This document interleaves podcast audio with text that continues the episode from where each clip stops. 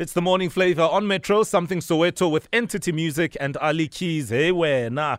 Coming up straight after seven, we've got our sing along and we'll open up the lines for phone line traffic. Anything you'd like to talk about today, anything that caught your attention throughout the week or even overnight, even this morning. 089 110 So, throughout the month of August, we've been speaking to exceptional human beings, people who are really making great strides, women of note. And uh, this morning is no different. In fact, Captain Londy Ngcobo is the BlaqMermaid. She is a ship navigator and Africa's first female dredge master. She has um, studied um, uh, maritime studies. She's done all types of other uh, sort of um, uh, programs to up her skills in this regard, and she really has had an incredible career with, um, I believe, a, a experience of what 14 years in the game.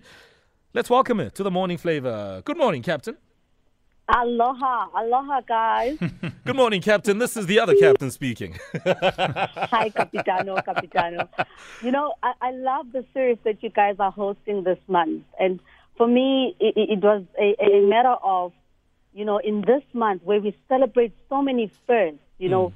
breaking through scarce skills, particularly women of color. I mean, uh, uh, we often get so delighted with, you know, Africa's first this Africa, uh, world's first this. Mm. Uh, but how do we zoom into closely, just zooming in, getting caught up in the hype of breaking through the ceilings and, mm. and very easily sure. getting caught, sure. caught up in the hype and, and, and just ending up having first and only. Exactly. And, and, and, we'll touch on that, Captain, shortly. But let's start mm. in the beginning. What is a dredge hmm. master? Mm. What does a dredge master do?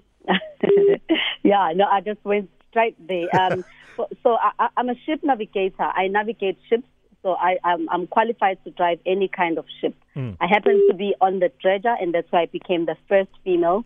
Uh, a dredger is you will see most of them around the African coast, but they pump out sand from the from deep sea to the shore side, and they extend harbors.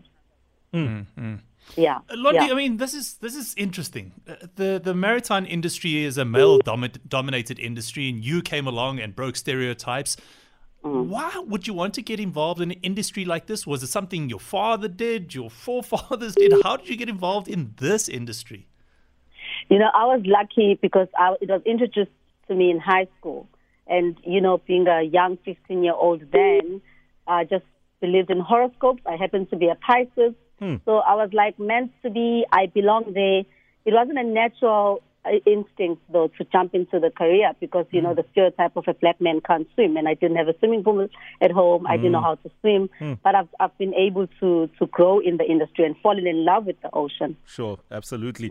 Now let's touch on a point you you raised earlier. I mean, after being the first in a scarce skills industry, how do you ensure that you are not the only one? Because that's the essence here of what you were saying earlier, and that as much as we get caught up in the hype of being the first, breaking the, the mold, etc., but also making mm-hmm. sure that you play a role in opening doors for other women. How uh, how have you been able to do this, and, and why is this particular topic so close to your heart? Yeah, thanks, Mo. You remember Kamala uh, Harris acceptance speech, first, not last. Mm. I mm. also share this on my TED talk um, about being first and not and not the last. Mm. You know, um, I mean, having been the ship navigator, having been first, and the world caught so much attention on me because no one would have been comfortable being on the Titanic with a Captain Londy instead of a Captain Phillips. Uh, mm. I, and I think I like if you go on a super yacht or if you go on a cruise ship, would you sleep well in your cabin knowing there's a short black girl next door, Londy, in command? yeah. uh, but guess what? It's here and it's happening. Absolutely. Mm, mm. All of that through and through, still in my industry, there's only 2% of female participation mm. globally, not just in South Africa, globally. So mine now is to say, in order to make sure that I multiply, I need to first kill the stereotype and limiting jokes like a black man can't swim. Mm. Because how can women in our space own a whole ship tomorrow, which we can, if we still entertain though that a black man can't swim? How do we connect purely with the ocean? And you know, mine now says, while we all fight for the land, but we need not to forget that the ocean's economy, the ocean also belongs to us. And it bears so much fruit, you know, for African entrepreneurs, for investors, for youth, particularly women in the space, to increase the 2% female participation globally. Mm, mm. So it's a challenge to say, if you're first in something, well done. But now what?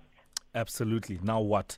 I know you're on Twitter at BlaqMermaid, um, and we will keep following you there, Captain, because I think you have an incredible story, and uh, I love the fact that you are so eager to share knowledge, which I think is a very integral part of this process. This question that you ask, also having the desire to impart the knowledge to others. So thank you for your time, Captain Ngcobo, and all the best.